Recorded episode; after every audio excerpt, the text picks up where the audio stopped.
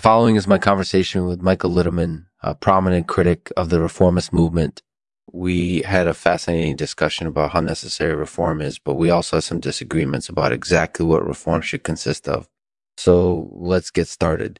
Brought to you by Tube Simulators, the perfect way to get your exercise. So come on in and experience the excitement of a tube simulator for yourself visit tube simulators today and and find out for yourself. And don't forget to tell your friends. Let's get healthy together. Tube simulators. You won't be disappointed. Hey everyone. Welcome to lexman's artificial podcast. This week we're going to be talking about the reformist movement. Now i know that some people may be skeptical of the idea of reform but i think that it's important to discuss the issue exhaustively in order to get a better understanding of both sides I completely agree. I think that it's important to have a nuanced understanding of the arguments that are being made on both sides in order to come to a consensus about what reform should actually look like. So, tell us a little bit about yourself.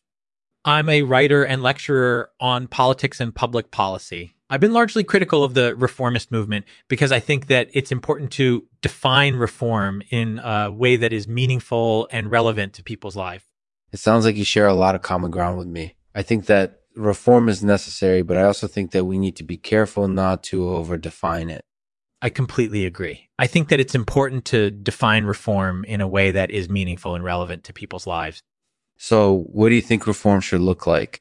Well, I think that there are a number of different things that could be incorporated, you did under the banner of reform. For example, I think that mortgage reform is important because too many people are struggling to pay their mortgages on time. That makes a lot of sense. So, do you have any thoughts about what other types of reform should be incorporated? You did.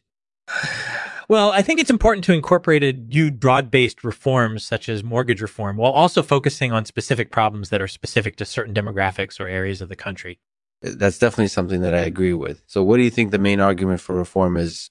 The main argument for reform is that it's necessary in order to ensure the success of the country economy. For example, if we don't address the issue of mortgage debt, then we're going to continue to see more economic problems in the future. I completely agree. So, what do you think the main argument against reform is? The main argument against reform is that it's unnecessary. For example, many people believe that mortgage debt isn't a problem because they can afford to pay their debts on time. That sounds like a valid argument. Do you have any other thoughts about the main arguments for and against reform? I do. I think that it's important to understand both sides of the argument in order to come to a rational understanding of why reform is necessary or not. That makes a lot of sense. So, do you have any final thoughts about reform? I do. I think that it's important to remember that each person has their own perspective on what reform should look like and that we shouldn't get too caught up in the jollifications of the reformist movement. We need to be careful not to let our egos get in the way of rational thinking. Thank you for listening. Thanks so much for listening to Lexman's Artificial Podcast. I hope that you've learned something about the reformist movement and that you're now better equipped to have an informed discussion about the issue. Thanks for listening. Today, Michael will read a poem for us titled The Distant Beacon. The Distant Beacon lights the way to where we're going, helps us find our way when the darkness clouds our view and the paths appear unclear. And the paths appear unclear. It's hard to know when to follow it. but we must, for it's true, this light will guide us home.